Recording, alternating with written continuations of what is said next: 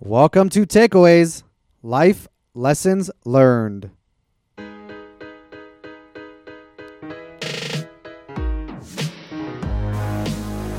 your host, Hayim Mizrahi, recording from M D L Group, recognized market leaders in commercial real estate brokerage and property management in Las Vegas, Nevada. Join me as I explore my takeaways from the people who have influenced me the most.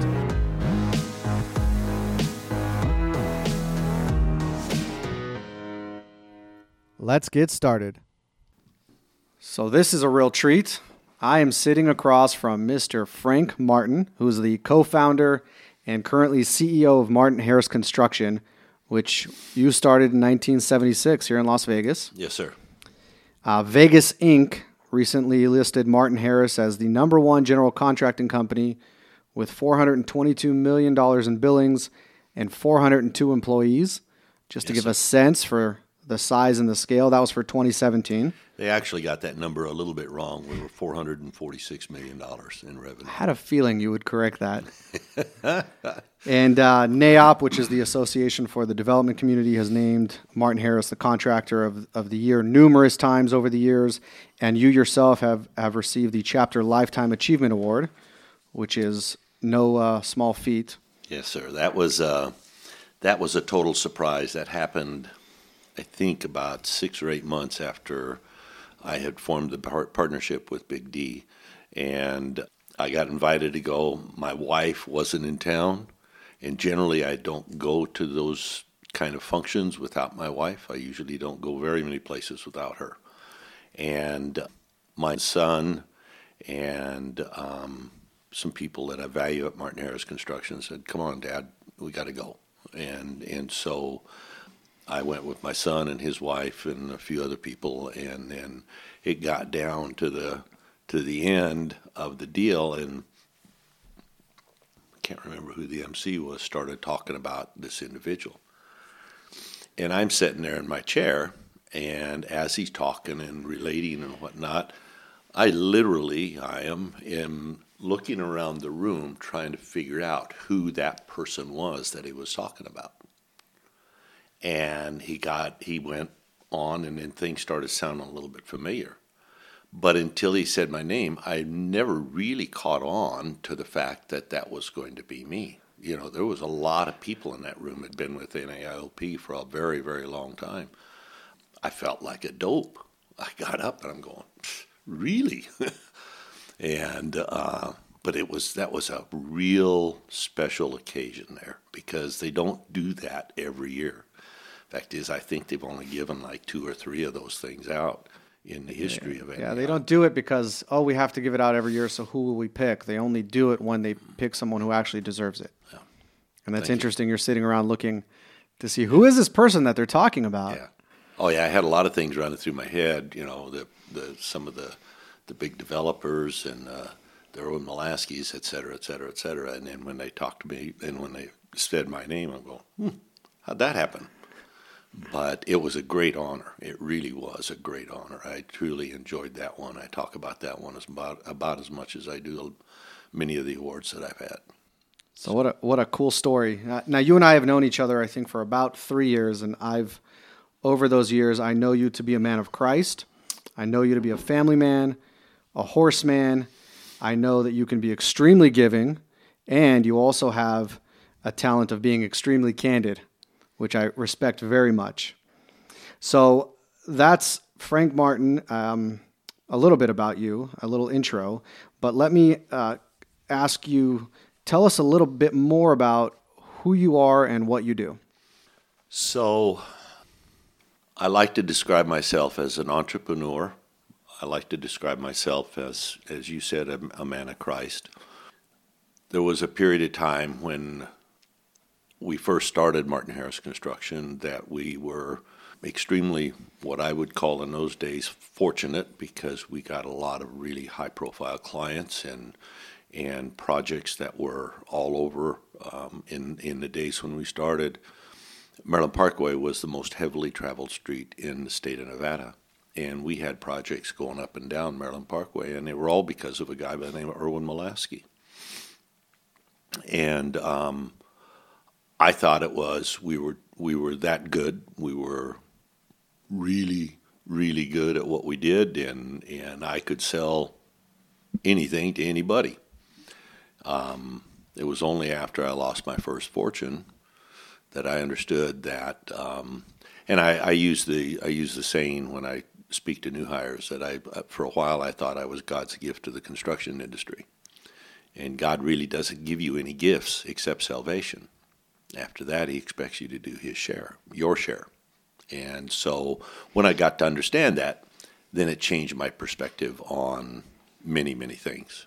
That what God gifted to me was a blessing, and so therefore I needed, according to the Bible, to those who much have been given, much is expected.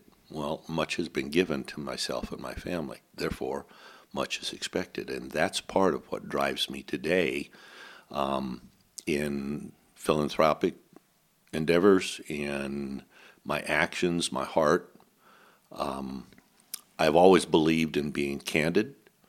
Uh, I've always believed that, uh, although I've developed a little bit more of a filter to that now, I always believed that it was if it was in my head, it was coming out of my mouth. My filter is is that I don't purposely try to hurt or damage someone, but if I am thinking it, I'm generally saying it. My filter is that I just tone it differently. I so was there be, a time where you just let it fly and oh, didn't yeah. give a regard if you hurt or damaged somebody? Yeah, absolutely. Um, you got to understand, I am. I come from a oil field family. My dad was a farmer. He lost the farm in North Dakota, went into the oil field, and we boomed around the oil field from oh, somewhere around nineteen fifty-four or five until nineteen eighty-one or nineteen sixty-one when he moved here to Las Vegas. And what is boomed around? Can you describe what boomed around means? Well, oil fields are the people that follow the oil fields around are known as boomers. Okay, and and it, you and that's the way it used to be. I can't tell you what they are now, but I got a feeling it's about the same thing because a boom means that there's something really, really going on in a market or in a uh, geographical location, and so people flock there. Got it. And so my dad, uh, as a roughneck on the oil rigs, he would go from one hole to another, to another, to another, to another, and. Um, In that world, you grew up really, really fast. I went to six different schools in my sixth grade because, yeah. Wow. Yeah. And so you got to... That took a second for it to resonate with me, what you just said. Yeah. Six different schools in in basically one calendar year of your sixth grade year. Exactly. Exactly. Now, that, that was unique because it was in the sixth grade that I decided that I wanted to be a carpenter when I grew up. I got into my first wood shop in one of the towns in Wyoming or Colorado, wherever it was it was at, and I really liked working with my hands. And so that's kind of when I decided. But um, going to that many schools, and two or three schools in a school year was not unusual at all. I mean, it happened all the time. And what it did, though, is that it taught me to make friends, understand people fast. That's the good side. The bad side is is that it taught me also to not grow really close to anybody because literally you would not get a chance to say goodbye. Mm. And uh, my dad was uh, um, a rough man. Um, he would come home at three o'clock in the afternoon and say we're leaving, and we would have our little five by seven trailer and station wagon packed up by four thirty. And most of the time, we didn't know where we were going until we arrived. And that's the when you said you don't have t- a chance to say goodbye. You don't have to. You don't get to go to school the next day, say goodbye to all your friends, and then leave. Oh no! It's we're out of here when it's time to go. And of course, there was no cell phone, so I couldn't pick up or text or or send an email or any of that stuff. You know? Yeah, that's it. We were just gone, and there was a lot of people that I felt close to in the early days. You know, when you're in the third, fourth, fifth grade, um, you develop friendships because when you move into a new town, you're kind of the guy, you know, especially in little small towns, and most of them were agricultural towns, farming towns, where families had been long established, and you're a guy that comes in and lives in a in a trailer parked on top of a hill. And so it's tough to get to know people, and I, I learned how to get to know people quickly. I knew how to, I got, I didn't know what it was at that point in time, but I, I, I learned how to read people's personalities. I got to know which kids that I could be friends with and which kids I really didn't want to be friends with, and that still serves me today. I can read a personality very quickly, um, can figure out how to get along or where to draw the line with them very quickly. And that helped me in business because I could see what needed to be done. I could see beyond the person that was sitting there talking to me, talking to me about their project. I could see mm-hmm. the completion as we talked about it. And so then all of a sudden you, I found myself joining side by side with them and going forward on their project. I was as much bought into their project as they were. And that uh, served us very, very well. Nothing misleading about that at all. It was a matter of simply understanding what your client's wishes was. So how in, in that process where you have this ability to join up with somebody and take them through their vision to, to a reality, was candor, being very candid, either helpful or hurtful in some cases? So um, that... In in the early years, uh, I developed an estimating system that before there was ever a computer, I did it on long ledger paper. And I would itemize out every aspect of a job, um, still somewhat what Martin Harris does today. And I would get um, openly hostile and confrontational with an architect if if, if I had a, a, a, an estimate that said that there was six hundred ninety-eight square feet of glass on the north elevation of the building, and all of a sudden it was seven hundred twelve square feet of glass on the north elevation of the building. I would get very, very confrontational about that because, and basically because they did it without asking permission, mm. they just did it. And I would say, what entitles you to impact that man's return on investment? And I got, I would get really confrontational. It was only later on that I learned from a guy by the name of Mark Fine. He said, Frank, you don't own it. What you're doing is providing information, and me as the owner needs to say, I want to spend that money or I don't want to spend the money. And so that candor turned into confrontation mm. very, very easy. The other side is, is that when... Um, and this has happened several times in my career, is that an owner has a has a representative, somebody that works for them, and it's they're not doing them a good job. That candor with with that owner um, created a relationship with an owner that couldn't be broken, and still is not broken to this day. I mean, we've been in business now for forty, forty-two years. Um, Irwin Molasky is still a client. Right now, today, we're doing a new courthouse facility for him downtown. That kind of candor for that kind of a man mm-hmm. was irreplaceable because he was surrounded with a lot of yes people, and I wasn't always a yes, although he scared the crap out of me. Um, Irwin is, I don't know if you've ever had the pleasure talking to him. I've he's not. Quite, he's quite old now, but um, I used to go to his office over on Maryland Parkway across the street from Sunrise Hospital. And when I was sitting in his lobby waiting to see him, I literally would be sweating like a little pig because I was scared to death to walk into that man's office. He Why just, was he so scary? Um, the power that he exuded, the um, power that he had, and um, some of the people that he ran around with were pretty powerful people too. And so... You mean like mob type people? Uh, I wouldn't say. No. Okay. I'll read between the lines. Yeah, thank I'll you. I'll just infer whatever I want to because I can do that. Then you asked me how the candor. In the yeah. days when I was on Kind, I would, um, with employees, uh, I got I got told one time, I said, eh, you know, one of my people come to me and, and said, Frank, we got a bunch of people walking around here on their knees. And I said, what are you talking about? He says, well, every time you deal with someone, the way you deal with them it's like you chopped them off at the knees, and they're not they're not a man or a woman when they leave your office. And um, that uh, the guy that I worked for before I went into business, he was famous for doing that. And so I swore mm. when I went into business I'd never treat somebody like that, but I ended up doing it anyway.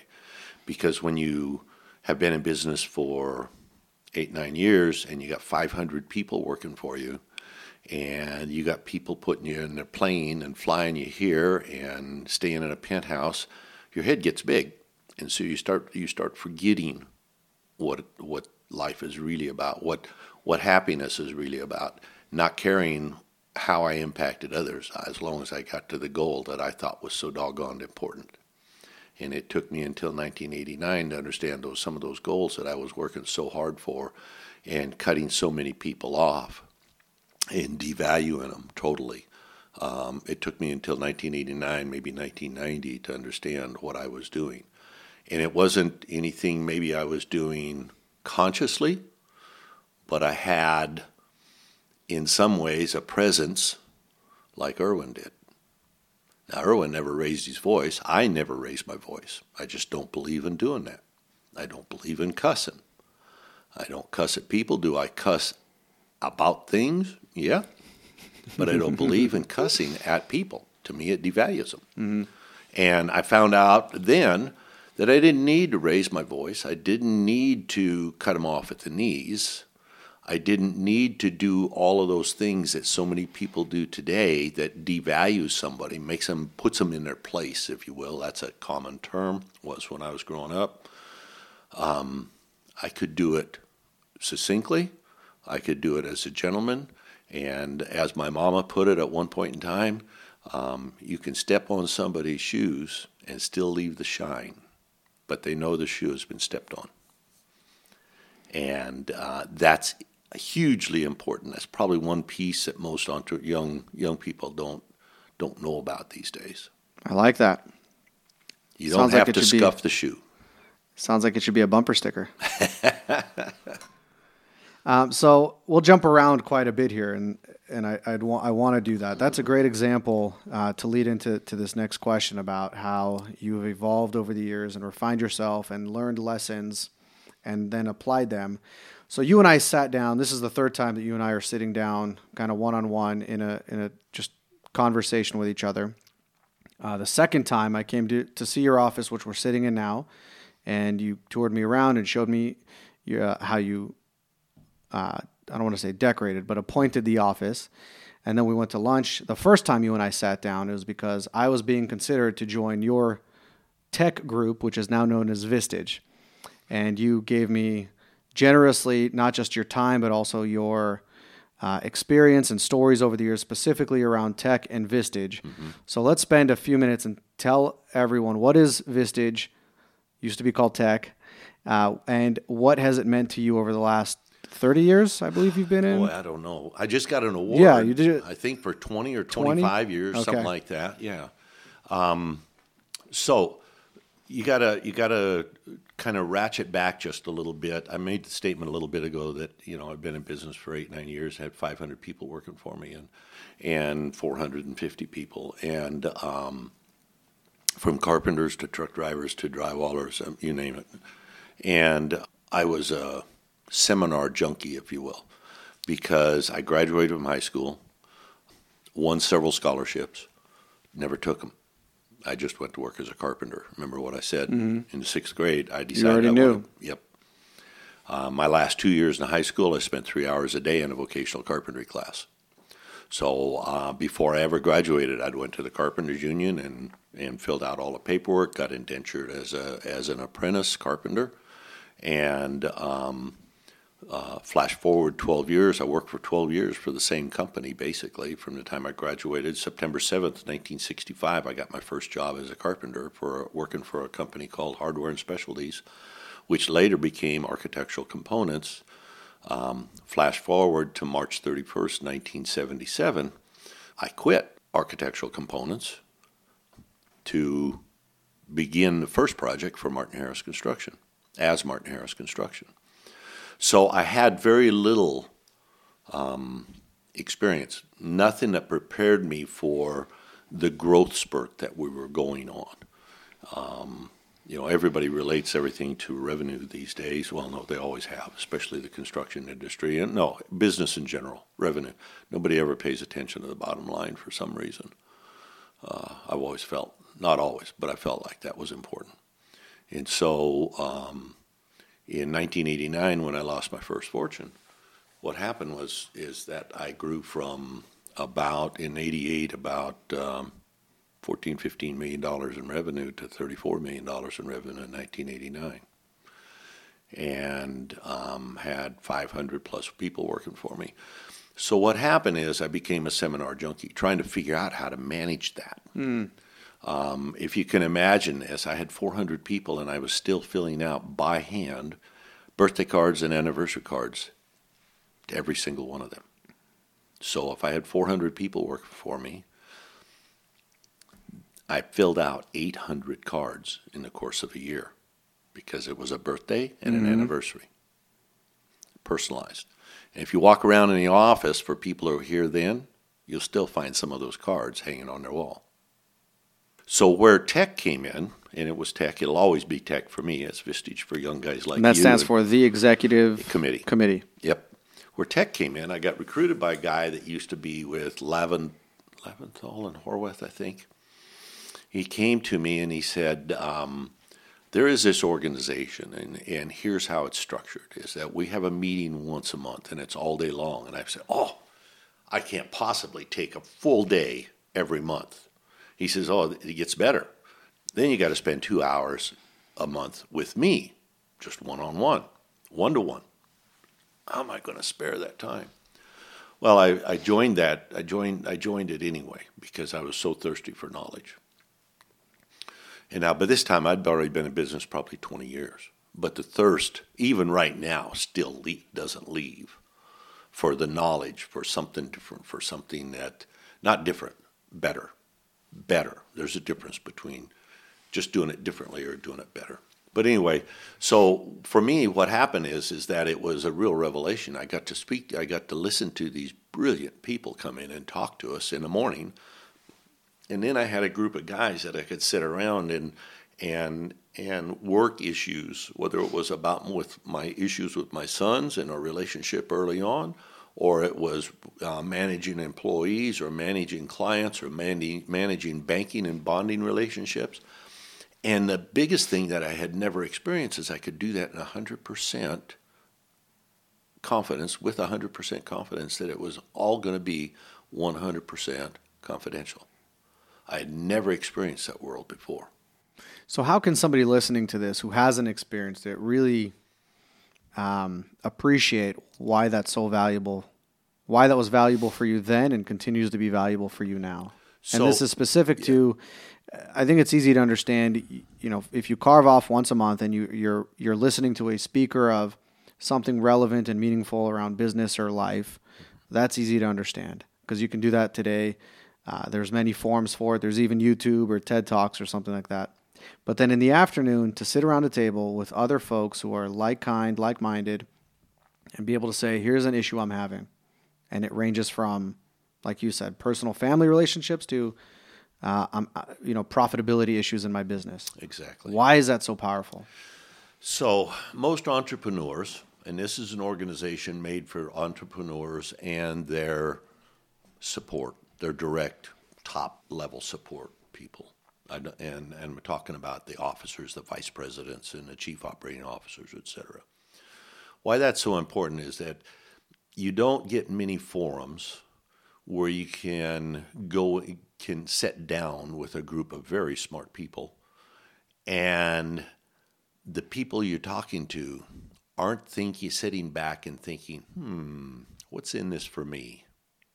And how do I make my answer sound so good to Frank that I get a raise or I get a bonus or I get a job? Mm. The group of people you sit with, they don't care bibkus except for your success. They don't care. There's nothing in it for them. So it's so candid and so confidential. Why is that different? I would submit to you, you're going to have to be leading. You're going to have to lead your own company for at least five to ten years to understand why that's so different and what makes it special. The ideas that I came out of there with, the concepts that I came out of there with. Um, you take a look around the com- around our company now, around Martin Harris now. We do stuff that construction companies simply don't do. What's an but, example? Um, for the most part, when we started, it was a scholarship program for our employees. That's one. We've made architects, we've made engineers, we've made accountants, we've made um, uh, people getting bachelor's degrees and master's degree in construction management and everything, because I got I listened to somebody at some point in time and said, what would happen if your workforce, if you improve the people that's currently in your workforce, rather than going looking for new talent? Because they think like you now. What would happen if they just had that other level? Um, incentive programs. I developed my first incentive program around a tech program. Compensation incentives? Yes. Okay. Um, bonuses. Yeah, profit sharing. Mm-hmm. Uh, it worked for a while. I firmly believe that most all profit sharing programs are doomed to failure because um, human nature says that it becomes an entitlement. And I used to make the statement, and sometimes I even bragged about it. I created and disbanded six different profit-sharing programs within Martin Harris Construction because while we would pay our profit-sharing checks out in February and March, my accounting people would start getting phone calls in October wanting to know how much the check was so the people could go get a loan, oh, wow. borrow against it. At that point in time, it became... And, and The the worst part was is that they didn't care whether the company was profitable or not. They didn't understand it was a profit-sharing mm-hmm. program. It was an entitlement, a check that they always got. They didn't realize, they, and probably it's partly my fault, they didn't realize it was because the company was making money that they could make money. But it became an entitlement, so then we would do away with it. So that in and of itself, there's three Vistage wisdoms right there yeah. I got just from hearing from you and your experience. One is... Uh, if I if I'm going to create a profit sharing program or a bonus program, be careful not to have it become an entitlement. Number two, if you try this as a business owner, it doesn't mean that it has to be forever. So I don't have to mentally lock into that because hey, Frank has created and disbanded six over his right. his lifetime and career. So that's uh, and if okay, if I'm going to do it, hey Frank, hey, can you show me how to do this? And you can say, well, what are you trying to accomplish? And mm-hmm. look at profitability and and how to communicate it to the team about how this works and why it should work and how what frame of mind they should even have around this. So the profit sharing program we have today is uh, works basically off projects and and uh, without going in too much of it, but I don't want to give it to Sean Donowski, but uh, or you know some of the other guys, but. Um, People can calculate what their bonus is going to be during the course of a job. Then they know, so there's, but then there's transparency. The job, huh? Tran- transparency, wow. and and the harder they try, the better they're compensated. And so there is a transparency. There is a understanding that their destiny is really in their hands, and there's an understanding of how the money is is is delivered to their hands, and they're in control of it, one hundred percent. I mean, we got a prescribed formula, all that kind of stuff. And that pro- that plan was developed by our project managers, our project superintendents, and our and our senior project executives. It was designed by them, not by me, not by my officers, but it was designed by the line people that it impacted. And it touches every area of the company. It touches accounting. It touches... Our general superintendent touches estimating. It touches every area of the company. I chuckled because of what you just said and, and the counterintuitiveness to that, which is if I want to create a profit share, I would sit around as the company owner and try and think about that as opposed to what you just shared, which is why don't you go to the source of the people you want to incentivize and you want to affect their behaviors? How do they want to be incentivized and what, what's actually meaningful for them? So that's already uh, in the short conversation we've had, an interesting sample of your life from childhood to now at Martin Harris. And I want to segue. This show is called Takeaways, and it's about the takeaways that I've learned from people who've influenced me, and you're certainly one of those people. Thank you. No, thank you. But I want to jump off and ask, what one thing or event has influenced your life or shaped you the most? So I'm seventy-one years old. I've had a lot of events. But I think the one that, um, or maybe two, I met a man by the name of J. Tiberti before I ever went into business for myself. And he had a company called J. Tiberti Construction Company. It was the very first E N R top four hundred contractor from the state of Nevada to be recognized by Engineering News Record. J A and I become great friends. More importantly, he became a mentor for me. And so meeting him when Frank Harris decided that we were going to go in business, um, I went to J A and walked into his office. He was like me in, in those days. He had a had an open door. And I walked into his office, and he had this big leather couch there. And um, I sat down, and he says, "What's on your mind today?" And I said, well, because I'd been working on all of his project as a foreman for the company, Architectural Components, um, I told him, I said, well, uh, I have decided, myself and Frank Harris has decided that we're going to go into business for ourselves. And I'd like to be able to come to you and ask for advice and talk. And I don't need clients. I don't need work. I need your wisdom. And was that hard for you to ask that? No. You know, asking for help has always been the easiest thing in the world for me. And that's one of the things that really got reinforced to me in nineteen eighty-nine. Um... When I was on the verge, I mean, I had lost everything I owned. In old Valley Bank of Nevada, eight hundred fifty-five thousand dollars. And when I told them that I had no way to pay them, what they did is they offered me another one hundred fifty thousand dollars in credit line. And so I've been touched by people like that all the time. But anyway, so then that was the, the in the beginning was the thing that shaped me. There was guys like Claudie Cook Construction. There was a guy by the name of Bert Ward with Sunrise Construction. I could go on. Of that group of people that I had formed a relationship with that became mentors for me. So surrounding myself, that was the piece early on, surrounding myself with, with those quality people and, and the mentors that they became. Um, but then I think the other the other thing that was the real bellwether for me, and I've talked about it a lot, Uh, so far is the when I lost my first fortune in nineteen eighty-nine. Um, what I understood at that point in time is I'd never wrote a business plan. Tech taught me part of that. I didn't know how to read a balance sheet at all.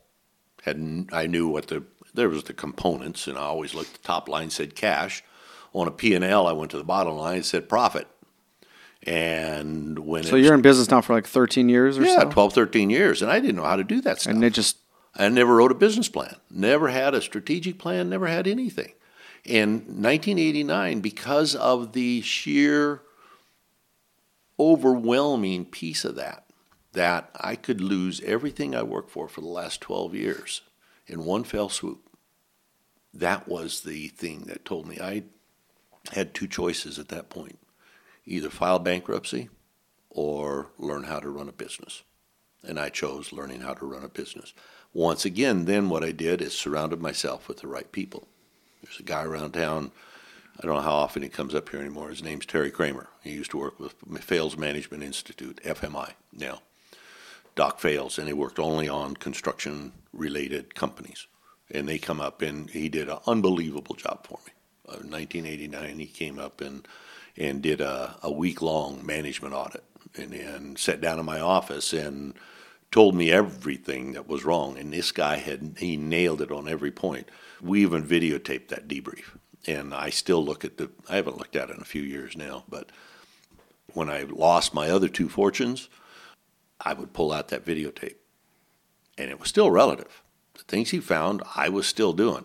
Hmm. I would put twelve years, thirteen years in between them, and then you start getting arrogant, like making up a business plan, setting it on a shelf, and a year later you pull it down and you cough and choke because of the dust on it. You'd never pulled it down in twelve months. Did that.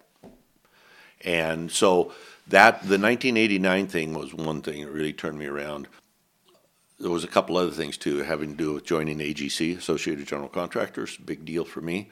Uh, and then, of course, when Tech came along, and about twenty years later, uh, that was that was huge. I had never in my life experienced so much wisdom and so much candor and so much willingness to just jump in and, and help you get the job done.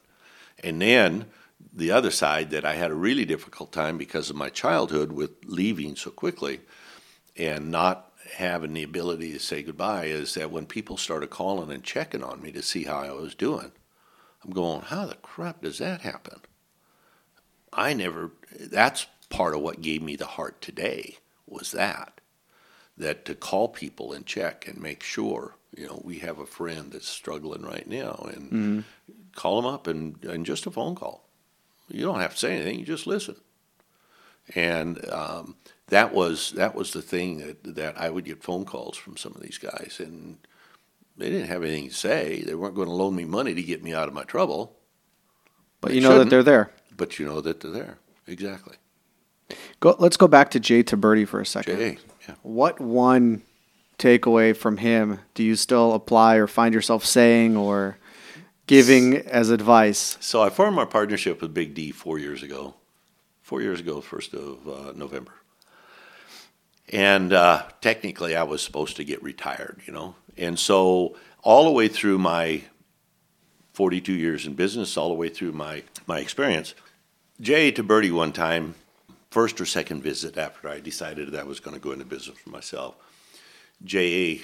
as I was sitting there in his office, he said to me, he says, Frank, you fully understand that the construction business is one of the most competitive, brutal businesses you can be in. The profit margins are very low, and they really are, for the risk. The cost of entry is um, is very low.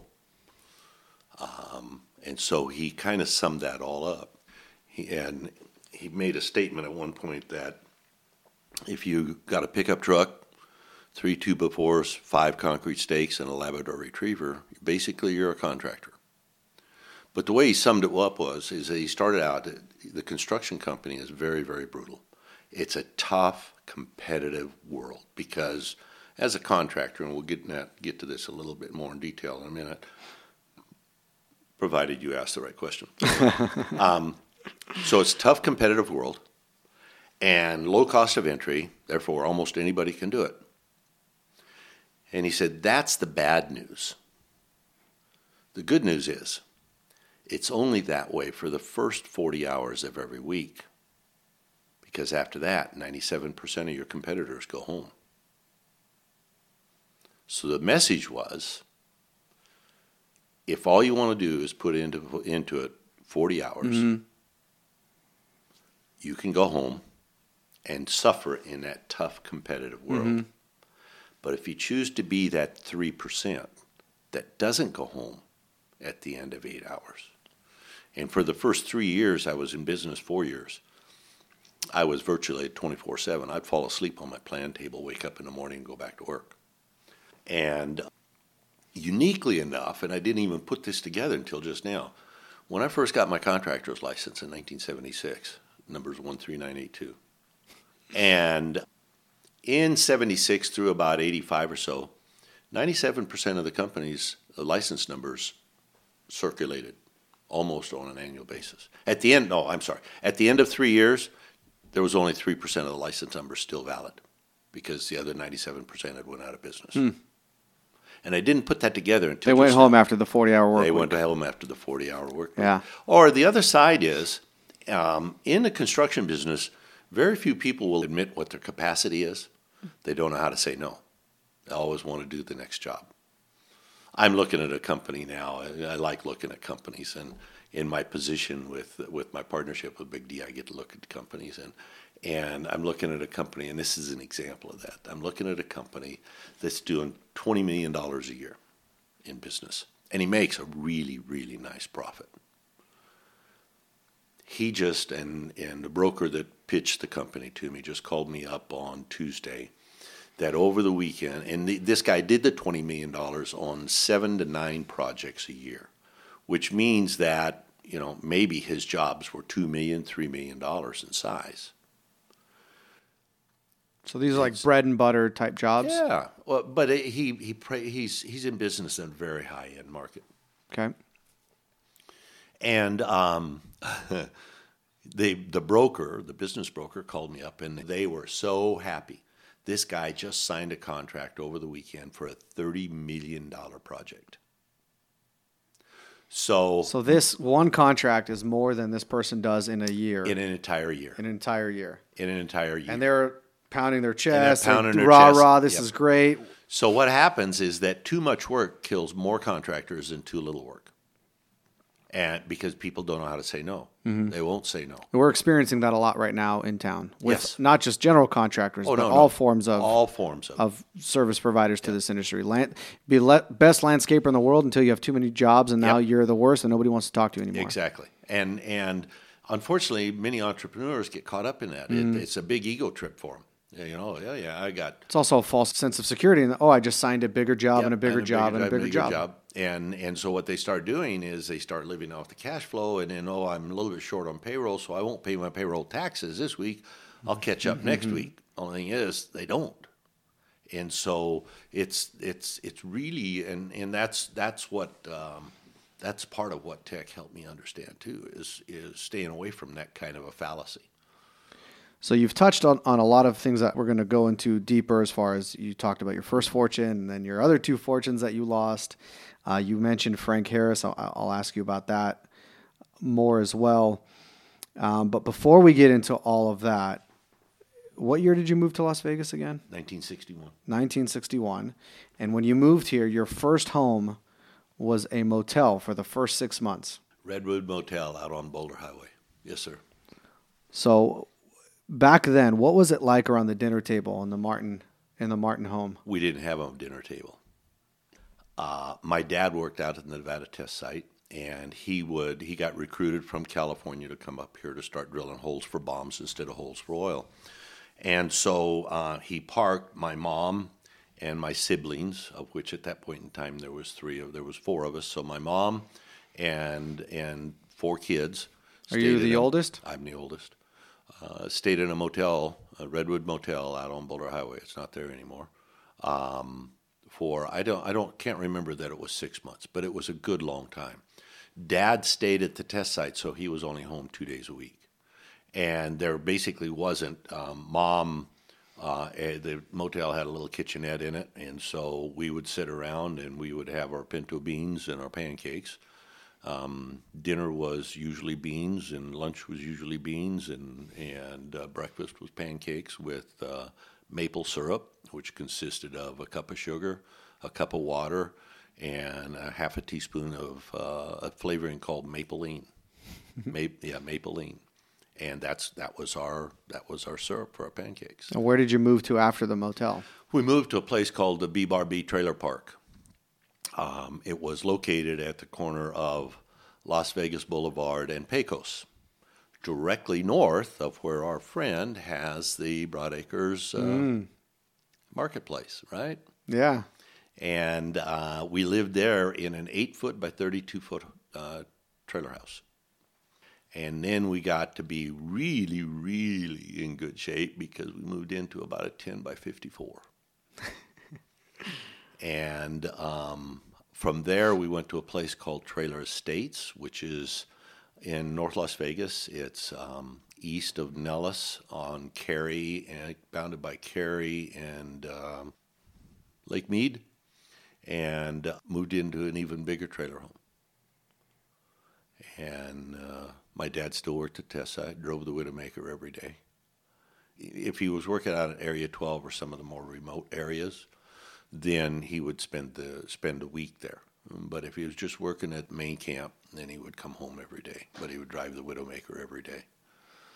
So. You, you talked about how you became a carpenter, joined the union, mm-hmm. got indentured. Uh, you talked a little bit about um, Frank Harris, and he said yeah. to you, he asked you a question one day, why don't we go into business for ourselves? When you when you think back about that, where do you think you'd be now if you weren't overlooked for a general superintendent position and to have Frank come to you and say, we should just go into business for ourselves?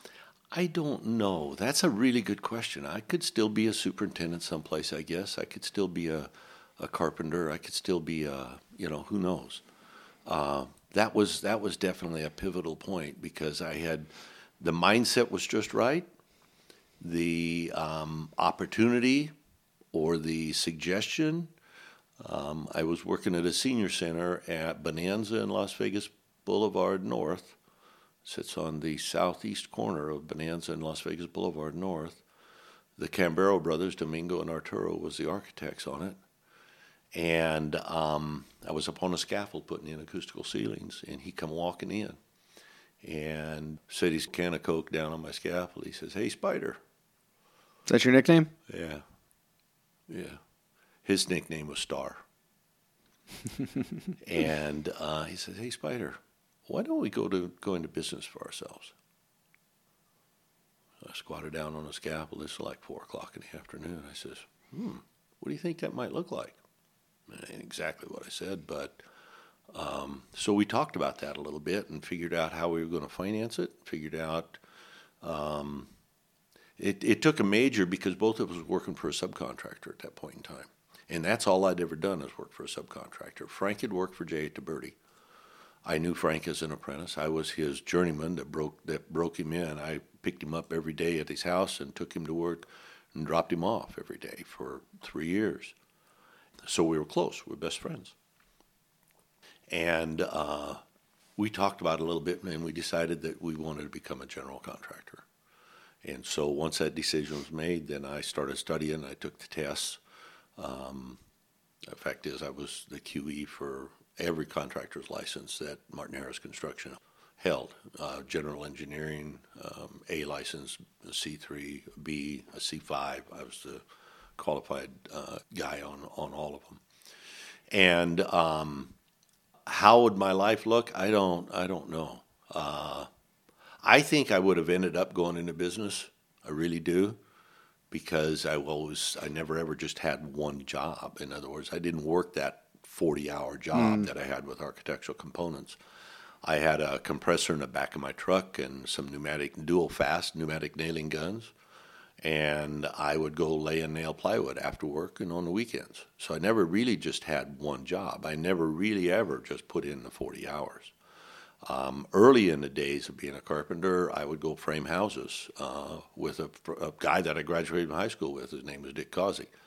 Uh, the Causey brothers had a framing company, and I'd go frame houses uh, on, at night and on the weekends. Hmm. So I never just worked one job. I always had more. Is that work ethic from your dad? Or is that just how things were for you back then? It's just the way things were. My dad, my dad was a hard worker, um, never, ever, ever unemployed. Never unemployed. But I never got to see him.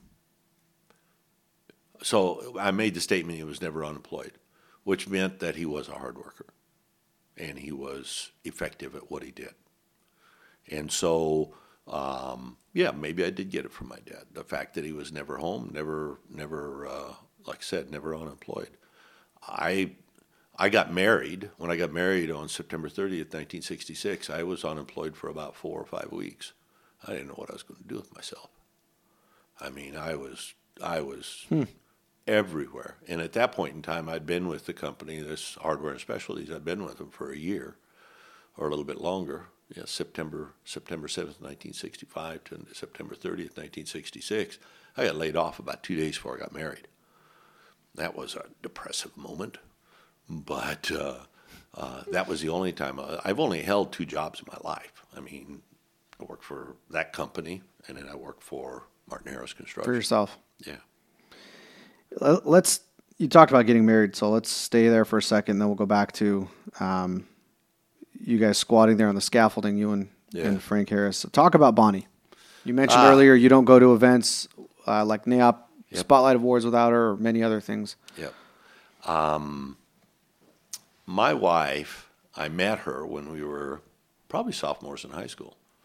High school sweethearts? Yes. Yes. Well, I think we started going together midway through our junior year of high school. She, um, bright, bright blonde hair, always wore it in a French roll. Um, and she would come to school. Uh, had, there was a, her boyfriend, her current boyfriend, his name was Don at that point in time, would drop her off. He drove a nineteen fifty-five Chevrolet, two-door hardtop, all jacked up, big slicks on the back. It was a bad, bad car. And she would, they would come roaring into the high school parking lot. And I just, and I'd met her through horses. I knew her at that point in time. I met her through horses because she's one heck of a horsewoman. And um, we decided, uh, our parents or us, a bunch of us kids that rode horses together decided, and at some point in time she stopped going with Dawn, but uh, we decided we were going to form a four H club. four H club is an agricultural club, and the night of our first meeting, we all decided we were going to go for a ride. And uh, just go up, we lived over on the east side of town, and go up on the side of the mountain and look at the town, because when you drove, in those days, when you drove up to um, Sunrise Mountain up there, uh, Las Vegas, this is in nineteen sixty-four, nineteen sixty-three, Las Vegas is this little bright, bright, bright, shining piece of light in the middle of the valley floor. Nowadays, when you drive up there, you're surrounded by town mm-hmm. up there, and you look clear out to Summerlin, clear up to Red Rock and whatnot, and it's all lights. Well, in those days, it was just this little patch of light. We drove up there, but when we left her, we met at her uh, mom and dad's house. Uh, they had this big old house, and thirteen rooms and whatnot, and um, uh, when we left there, she jumped in the car beside me. And in those days, all the cars had bench seats. She jumped in the car beside me and slid right over next to me. And then we had five or six other people in the car. And uh, just went out for a ride and got up to uh, Sunrise Mountain, uh, got out of the car, had some Coke, sat there and bullshitted and whatnot. And when it was time to go back home, she jumped in right next to me again. I said, hmm. So um, I th- said, well, maybe I need to ask her out. And so I did. And our first date was um, I had to go meet her mom and her dad. Her dad was a painting contractor called Brian Painting, and her mom um, worked in a construction office and uh, also then handled the books for Brian Painting. And our first date was spent on the kitchen floor in her house with me and her and her mom and maybe somebody else, and we were playing Jax. You familiar with mm-hmm. what Jax is? I am, yep. Okay. Wow. Um, and we played Jax. That was our first date. That was the first date. That was the first date. At Not house. the movies. Not the movies. Nothing the else. The drive-in. Nope. Yeah. Wow. That was our first date. And after that, we started dating, and the horses were a common bond for us.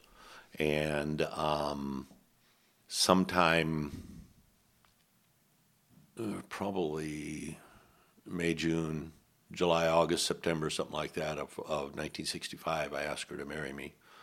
I was eighteen. We both graduated from Rancho High School in nineteen sixty-five. And uh, she said yes, and we got married September thirtieth, nineteen sixty-six. And uh, she is uh, absolutely my hero, absolutely the best friend I got. Um, when we go to dinner together, Hayim, we never have a dinner that's less than two and a half or three hours because we just enjoy being with each other.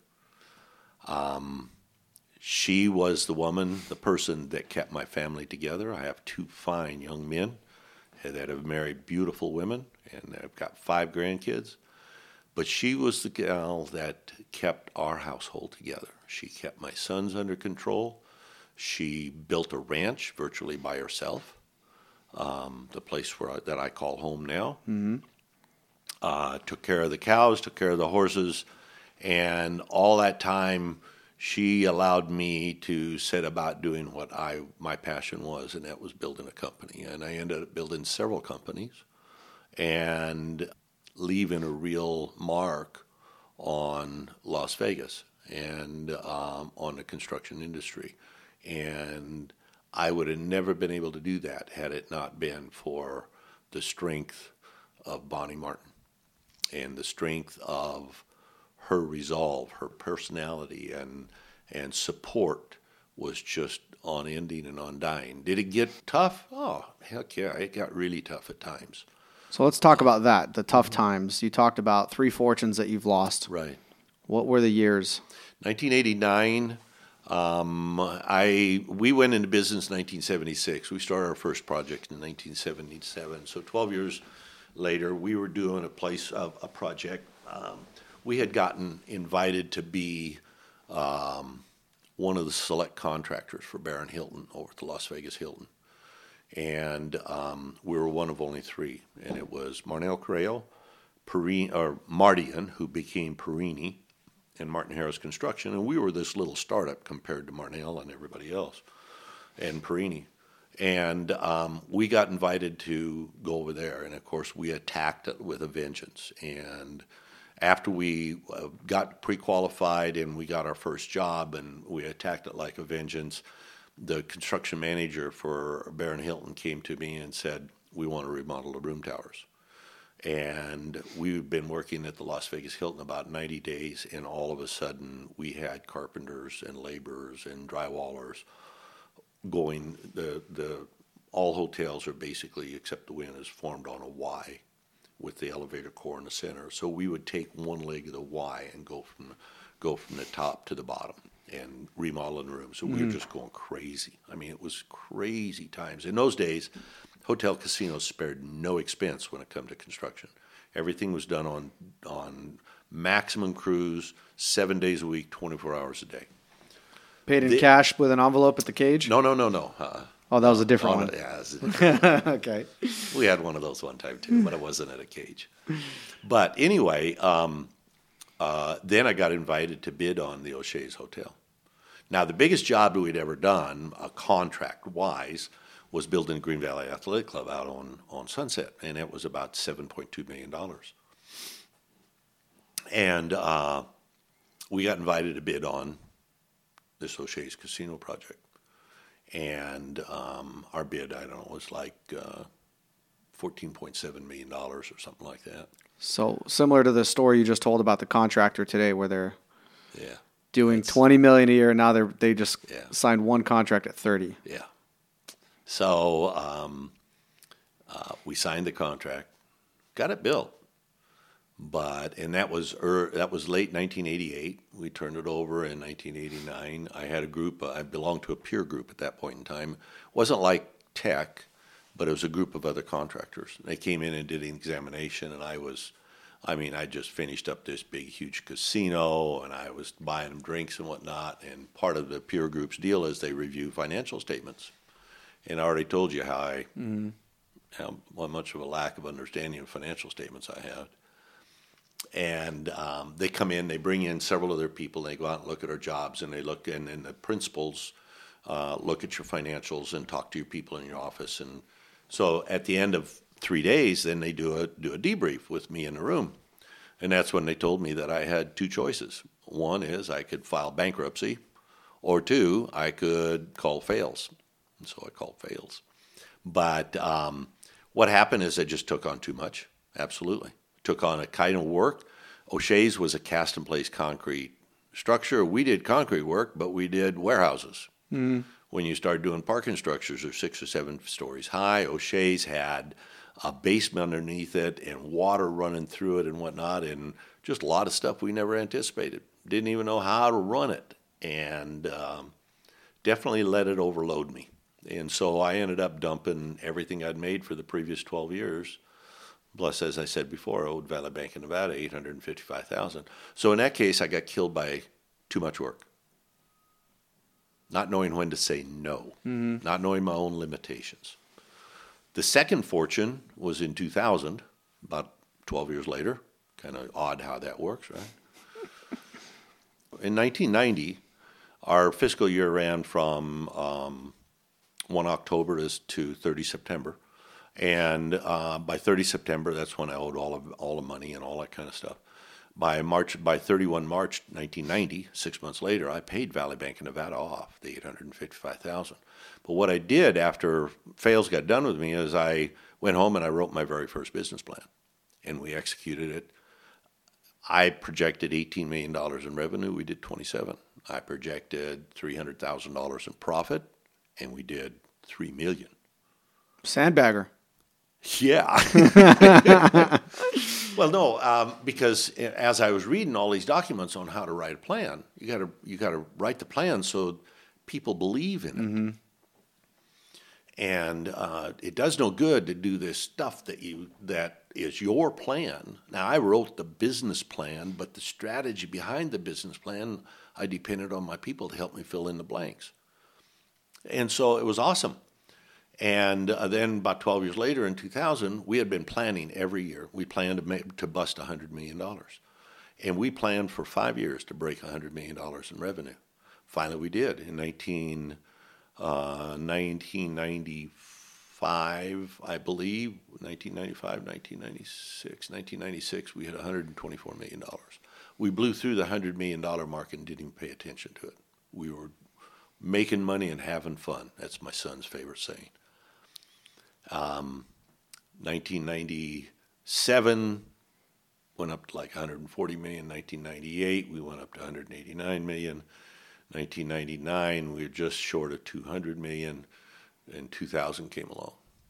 And nineteen ninety-nine, uh, we had been planning to branch out, and one of the places we wanted to go was to Irvine, California. Don't ask me why, it just sounded good. It's nice there. Yeah, it's nice there. Good weather. And we had a lot of architects that were up here working that said, yeah, come on down, we'll give you all, you know, we'll we'll introduce your clients and whatnot. So we had a plan on how we were going to invade California. You remember what I said a little bit ago about having a business plan and collected dust? Mm-hmm. We got really, really arrogant in nineteen ninety-nine, nineteen ninety-eight, and nineteen ninety-nine because we could do no wrong. Mm-hmm. We were making so much money, it was unreal. And um, I started looking around for a new campus to put the company on, all of that kind of stuff.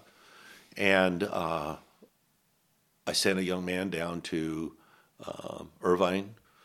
We spent nine hundred thousand dollars down there and generated exactly zero in revenue. nine hundred thousand dollars.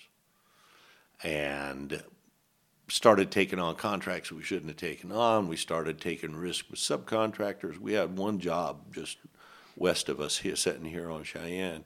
We lost eighteen subcontractors on one job, and we guaranteed the job, so we had to finish it. Hmm. We had four schools from Hades. And um, so, how do you go from revenue going from one hundred, I think you said four million to two hundred million in that three year period to yeah. It seems like the wheels just fell off, not just of the expansion into California, but even here Everything. Too. So, what I and I like, and I should have made this statement before, it's like building a twenty story building on a five story foundation. You can keep building and building and building, and it'll probably support it at ten, at mm-hmm. ten stories. But you start getting up to twelve, fourteen, fifteen, eighteen stories, and the wheels just fall off. The foundation crumbles, and then it all, it's like one big implosion. And that's what happened. Hmm. I bought uh, the campus where Martin Harris is now on Highland, uh, on South Highland, in early two thousand when I thought I was wealthy, and um, uh, had J M A draw up an interior plan, went to work on it. My wife and I promptly then left for France for three weeks. We left um, mid-June, came back July, and construction was well underway. The end of July, all of a sudden, things didn't look too good. And when I left in mid-June, we had made, for the first six months of the year, on paper anyway, two point five million dollars. By the time December thirty-first rolled around, we'd lost five. Yikes. Yeah. That's second fortune. At one point in time, my C F O... Uh, came to me and he laid a piece of paper on my desk, and I don't even remember what the paper looked like, but I remember, never forget what he said. He says, I got enough cash to keep you alive for thirty days. After that, you're going to have to figure out what you're going to do with all these people. Hmm. And we were in our, we moved into our new building uh, on December eleventh, two thousand. I hated that building. I, I hated you, that you building. You resented it? I resent. I didn't deserve it. I had been ah. so stupid. I lost everything I was had made. I'd been so stupid. How could I do that? And I didn't deserve the building. And again, my wife came to my rescue. Um, but I was going in every day at three o'clock. I'd get up at one o'clock in the morning, be in the office at three o'clock in the morning, be working plan, working plan, working, working, working. And my wife, I, you know, in one of our talks, uh, we just finished up going to church at Canyon Ridge, I think it was, and, and my wife says to me, she says, you know, um, let's go bless that property. I said, what do you mean? And she said, well, we're going to take some olive oil, bless the olive oil, and then we're going to walk to every corner on the property, and we're going to walk to every corner on the buildings, and we're going to anoint it, and we're going to pray that the forces... Did she knew that you resented the building? Absolutely. Absolutely. I had a brand-new wow. truck and horse trailer I paid one hundred eighty thousand dollars for. I couldn't stand to get in to drive because I felt so inadequate or not deserving. But anyway... What happened is is that we blessed that building and prayed over that building, those buildings, because there's three buildings there and nine acres of ground. And it was like overnight, the forces of evil left that property. I couldn't wait to get there in the morning. And more importantly, our clients couldn't wait to throw projects at us. Just like that. Just like that. And we had... Go when, Bonnie. When this, yeah, that's why I say... I, Um, we had we had a, a job building a school, and the school was making money, but it didn't have any sewer line, and the sewer line was long and it was deep, and it was so it was such a big job they couldn't give it to us in a change order, so we had to competitively bid it. It was about seven hundred thousand dollars or so, eight hundred thousand dollars, and um, we did that, and we bid it against three other contractors. We got it. We performed the work. We were able to get it in the sewer line. If you can imagine this, sewer line is over twenty feet deep in Caliche. My son Jared went out and find a, found a trencher someplace, Texas or someplace, that could cut that trench. And you have to bring it here? Yep. But we did the job in thirty days, and we made over four hundred thousand dollars on a seven hundred thousand dollars job. And we got paid thirty days later. Wow. Bingo. One shot. That never happens to a contractor, but it happened to Martin Harris. And um, things things just kept happening that way, kept happening that way. Until and you lost your third fortune. That was, was my that second. The re- was that the recession? two thousand. No. So the two thousand was the second one. Yep. And two thousand ten was the third one. Because of the Great Recession? And because of, partly because of the recession. The recession uh, hurt Frank and Bonnie worse than it hurt Martin Harris Construction. What happened is we took a job on in two thousand ten, I think it was, eight, ten, ten, um, in, at Lackland Air Force Base in San Antonio. Well, um, when we bid the job, mm. we got it for forty-two million dollars. It should have really been fifty-five million dollars. And uh, did you know in Lackland it can it can rain six inches in two hours? I did not know that. And we didn't either. So you can imagine a bunch of desert rats where it never rains, trying to handle six inches of rain in two hours. It was a disaster. So that that's interesting that it wasn't the Great Recession. No. It was a job. Yeah. That a job. A job. A job. And was this also an example of you took on something that you shouldn't have taken on? No. Every, all the components in there were absolutely everything we had built before. Although we lost a really, really large sum of money, we were bleeding for the last eight months of that job. We were bleeding a million dollars more, almost one point five million dollars a month on the job. There was some extenuating circumstances that the Army Corps of Engineers ended up having to pay us for. We took them to um, file the claim, and we won. We, but we didn't win for about three and a half years.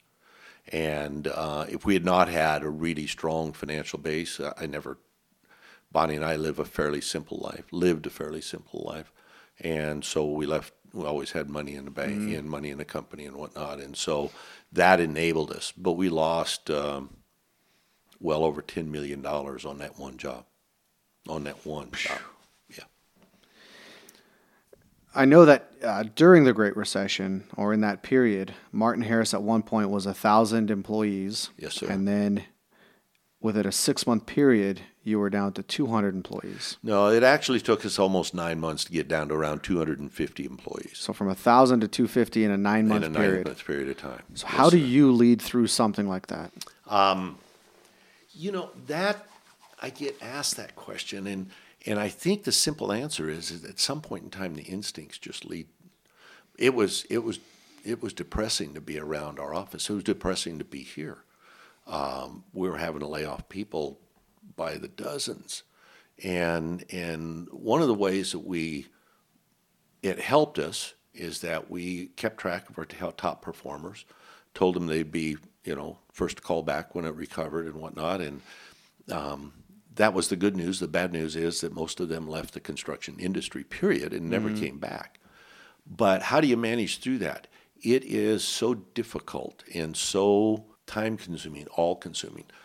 But I tell you the one thing that I learned that took me through every one of those circumstances. Not only was the faith in Christ it, but also the communication. Remember in nineteen eighty-nine, I said I brought in fails management. Mm-hmm. Well, we had to lay off a lot of people.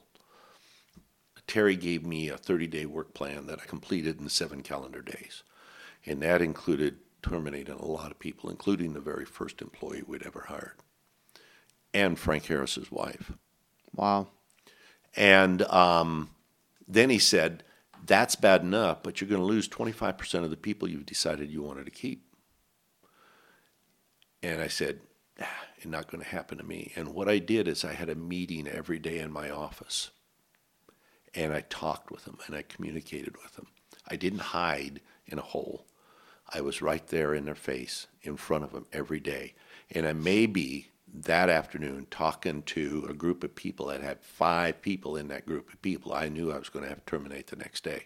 Mm. So through every one of those crises, I never, ever stopped communicating with people. You've never been to my office on Highland. The way that office is designed, I got ten-foot concrete walls in front of it, and there is a private courtyard, what was right outside of my office, now outside of Guy's. And I would always park in there because I worked early and worked late. And during that period of time, I parked in the back parking lot with everybody else. So I always seen people coming and going because by parking in the back mm-hmm. parking lot, I had to walk the halls of Martin Harris, didn't I? And you continue to communicate. When all else fails, no matter how bad it is, when you continue to communicate and continue to talk to people, regardless of whether it's going to be bad news from the next day, at least you've done it with honor and you've honored them while you're delivering the bad news, right? And that's how you do it. When you manage through it, you got to communicate. When you're and managing with, through you, a crisis. You said earlier about communicating with your lender, just laying it out. Yep. I owe you eight hundred fifty-five thousand dollars. I have no yep. way to pay you back. Yep. And they said, great. Here's, Here's some a, money to get yourself out yep. of the hole. Now, there's a backstory to that, too. There was a guy by the name of, there was a company here in town called Sierra Construction. Um, Kitty Rodman, Jerry Kerwitz, and Gus Rapone. Gus Rapone sat on the board for Valley Bank of Nevada. And what I didn't know until years later, I ran into Gus Rapone at the building department. That's when I found out they said on the board of directors hmm. of Valley Bank of Nevada, my banker. And Gus Rapone sat in that in, in the meetings when I applied for my first credit line and all the other times. And he made the statement to the board, whatever Frank Martin wants, we need to give him because this guy is going to do something different in Las Vegas. And it was that silent guy working back there that mm-hmm. I didn't know about for ten or fifteen years that fostered and mentored my relationship with Valley Bank of Nevada. But that was your work ethic and your reputation that gave him the belief to not just say that, but to, exactly. to advocate for you behind yeah. the scenes. So communication with the people, even though, like I said, you're going to have to deliver bad news to some of them the next day. And we delivered a lot of bad news in a very short period of time to a lot of people. But as long as you stay visible and you stay transparent and you stay honorable with them and you always treat them with honor and respect, it's horrible, yeah. But you know what? But you're choosing to do it with dignity. Exactly. And integrity. And integrity.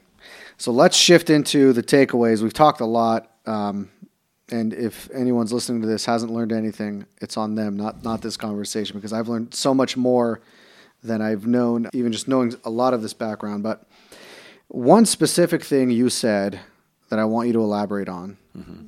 get work, do work, keep score. Mm-hmm. So I can't tell you that I'm the originator of that principle, but probably I am. Uh, when I was a, a farmer's kid in North Dakota, um, and, you know, you all heard the stories. Yeah, I walked you know, five miles in waist-deep snow one way to school and all that kind of stuff. Well, my my dad was a farmer, and so I would get up even when I was five or six years old, and I would help him do a couple of chores in the morning before I walked half a mile to get on a bus. Like milk the cow type chores? Exactly. And one of them was we had cows that we fed in a feedlot, and so we didn't have a grain truck. What we had was fifty or sixty five-gallon buckets that we would go into the granary, fill up with grain, and load them on the back of a truck and drive down to feed bunk and dump them off. And mm-hmm. Dad would drive the truck, and I'd dump the I'd dump the feed, and then we'd go milk cows. We milked six or eight cows. And uh, my hands weren't big enough to do the milking, but I was there. And every milker, this is the day be- days before automatic milkers, and were just the two hands, every mil- every person that milked a cow sat on a three-legged stool. And the reason you sat on a three-legged stool is that if the cow kicked or moved around or got, sometimes it got nasty, sometimes you pinched them, um, the stool would get out of your way. A four-legged stool, you could tangle your legs up mm. in. And so, but without one of those legs, the stool would simply fall over, right? Mm-hmm. A four-legged stool can stand without one leg, mm-hmm. but a three-legged stool cannot stand unless all three legs are strong and even.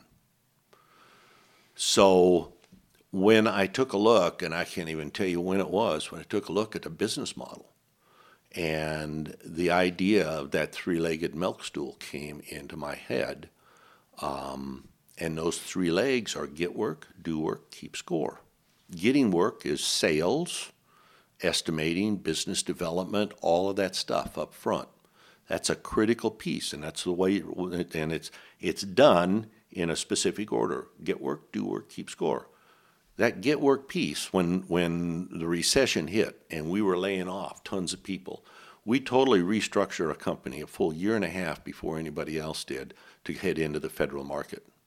So while we were laying off tons of people out in the field and other aspects of the company, we were hiring eleven or twelve people in our business development department that specialized in federal work, because that was the mm-hmm. market that wasn't going away, of course, until President Obama got elected. But that I'm not was, touching that one, Frank. No, I'm not touching it. I just had to stay it. I know. Anyway, I know, I but know. Long and short of it was is that we expanded our business development, and every and, and people in town are going, "What the? What are you thinking? Mm-hmm. You're hiring." Well, yeah, you guys let go a lot of really good people, and you're taking them. Yeah, because. For most entrepreneurs, they look at the guys doing the marketing as strictly overhead. I looked at them as my blood supply. Mm-hmm. That's the oxygen you pump into your nostrils. So the the concept goes, get work, do work, keep score. Unless you got an effective get work marketplace, my son's going to crap when I say the the the do work and the keep score guys got nothing to do. Right? That's they're right. Un, they're unemployed. And and so... Um, that's why we have always rolled the keep score and the, and the do work people into that get work side, because these guys become unemployed. They don't want to become unemployed. I don't want to be. Mm-hmm. The do work is where the revenue is generated, but where it's found yeah. is in the get work side. So we have in our industry a similar thing called find, win, fulfill. Mm-hmm. But when I thought, and I would always say that, That's I distilled commercial real estate sales to find, win, fulfill. The difference between that and what you talk about, though, is the keep score part. There's uh-huh. so much emphasis on the keep score part, which yep. when you when you first said that, it sort of changed the way I look at find, win, fulfill completely. Yeah. So the very first person we hired was an accountant. For Martin Harris. For Martin Harris. So you're the get work. I was the get work. Frank Harris was the do work. She was the keep score. Last time you and I sat down, you made me think a lot about this concept of success versus significance. Mm-hmm. So yeah. let's let's talk a little bit about that. You've um, shared a lot of your success stories and how you, you alluded to uh, clients were flying you on the private jet, putting you up at the penthouse, you take the limousine from the airport to the job, uh, chasing success. Mm-hmm. Did you switch to chasing significance? Um, that's a really good question. I can't tell you that it was a physical reaching up and flipping a switch. I think where the the success uh, came, and it's come to a lot of us in Las Vegas. You're an example of that. I mean, everybody in our tech group is an example of that. And there's dozens and hundreds of other people in Las Vegas. It's in a, it's a it's a and it's an environment that makes success. But when I took a look around, uh, and I can't even tell you how long ago it was, when I took a look around and I talked to people and I watched what they did with their lives. And for me, the difference between success, which comes and goes all the time. I told you three times when it came and went mm-hmm. for me. And I know dozens of people in this town did the same thing. I can't tell you it came and went three times. So maybe they were a little smarter and only it only came and went once. But I can tell you that there's many people in this town that that have went from successful to unsuccessful back to successful again. The people that make a difference, that keep that, that it doesn't make any difference whether they're successful or not, are the people that I would say achieve significance. And significance can be defined in a couple of terms. Um, how have you impacted the people around you? So different than success, which is almost how am I improving myself? Significance is a shift to how am I improving others? Well said, exactly. And when you make that shift from success to significant, and you can walk into a building and or walk into a restaurant, or you can walk someplace, and this happens to me a lot. Um, men come up to me, wives come up to me, and at some point I have impacted their lives to the point where they're a different person now. That's significance. That's that's a reason why a Martin Harris type company would have a scholarship program. Exactly. Because you're impacting the people to to be better. And it doesn't cost a lot of money. It's not, you know, you can go out and buy a Maserati, you can buy anything you want, okay? But what have you really done other than satisfied your ego? When you build people and you elevate people to a place, not unlike what Jesus Christ did, you elevate people to a place that they know you care, genuinely care, not because it's the thing to do, not because it's politically correct or anything else, but you genuinely care. The other side of significance that um, I've gotten to experience a little bit since forming the partnership with Big D and moving out of Martin Harris's office and moving out of that world, kind of, is is the impact that you leave behind. If you call it a legacy, I think it is a legacy. The impact that you leave behind. You know, I'll every now and then I'll respond to a, an email at Martin Harris. Um, somebody sends out an email to all, you know, mm-hmm. I'll respond back mm-hmm. just for the heck of it. And I'll get six, eight, or ten emails, maybe more. We miss you. Come back and see us. I miss our talks. When you can impact, and I've been out of Martin Harris's office this year, it'll be two years now, and when you can leave that kind of a legacy and leave that kind of a mark on people. Uh, I was telling somebody the other day, there's a huge number of people in this town that are leading construction companies and leading architectural firms that we've had a piece in making them a better person, making them making them see what the difference in their life, the difference mm. between being successful, because success is fleeting. Significance is not. Significance is always there. That makes sense? Absolutely. Significance is the lasting. Um, I'm going to be selfish and ask you one more question, even though okay. I know we have we both have to go and you have a, some matters to get to. The company motto for Martin Harris is discover excellence. Ah. What does it mean to be excellent? First of all, excellence is only perceived by the person you're delivering a service to. And so um, what I understood a long time ago, and actually one of our concrete finishers helped me understand that, is is that the const- in, in the general contracting world, what we sell is basically a commodity. And that commodity is concrete. It's sticks and, I call it sticks and stones, mm-hmm. okay? Stones make concrete. Stones make drywall. Sticks make the wood framing, the forms for the concrete. It's sticks and stones. It's a commodity. Um, the concrete finisher can probably call up the ready-mix company and buy concrete for five dollars a yard, within five dollars a yard, what I can buy it for, even though we buy a million dollars worth of concrete a month. He can still buy it because mm-hmm. there's certain cost that is just there. And and so what defines the difference is the way that you deliver it. And that's all done in the people. And that um, that the training and the education of those people is focused on delivering the same product that everybody else can deliver, but delivered in a different way.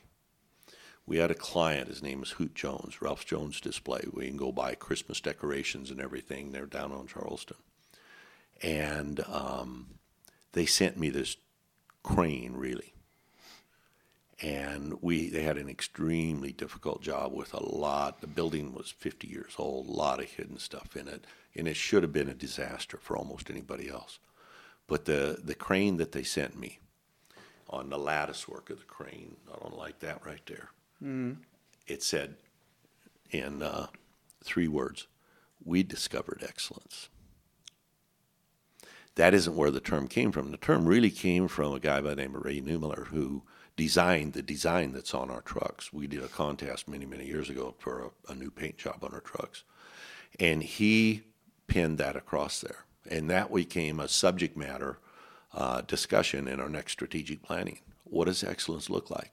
Well, the excellence isn't through our eyes. It's through the customer's eyes. And so we have to put ourselves in that customer's seat hmm. and let them help us define what excellence means to them, because everybody has a different standard of excellence. Until we understand what, if I'm working for you, what your standard of excellence is, we're not going to deliver it. I can do everything I think I'm doing that I've been trained to do, but there's something in that process. This is back to the Mark Fine example where he's telling you, it's not your building. Just give me the information that you know and let me make yep. the decision. That was his standard yep. of excellence, different than your yep. standard. And and so what it, what it also, though, is that you have to guard jealously what their standards are and not allow yourself to slip. That That is excellence in your own mind. Mm.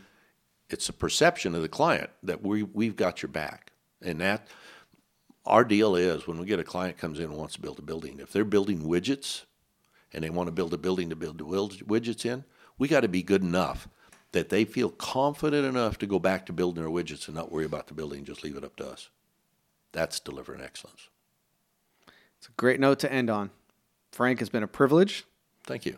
Thank you for doing this. I go in with takeaways. I come out with many more. In this conversation, you emphasized uh, the importance of work ethic, Uh, thirst for learning, having a resolve to to have a plan and to work the plan. Uh, communication is king, and significance is lasting. It's lasting, absolutely. Thank you very much. I appreciate it. Thank you, and thank you everyone for listening. We'd love to hear your takeaways from this episode. Make sure to leave us a comment, leave us a review. Tune in next time.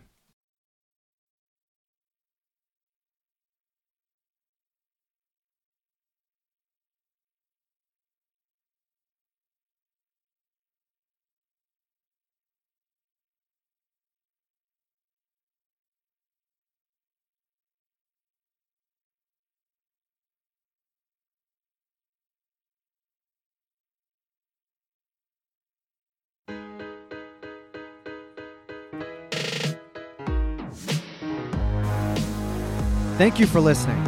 I can't tell you how much I appreciate it. Takeaways Podcast is about sharing and paying it forward. If you like this show, please make sure to subscribe on Apple Podcasts or wherever you get your podcast and leave us a review. It really goes a long way. And if you really like the show, please share Takeaways with a friend. Thank you and tune in next time.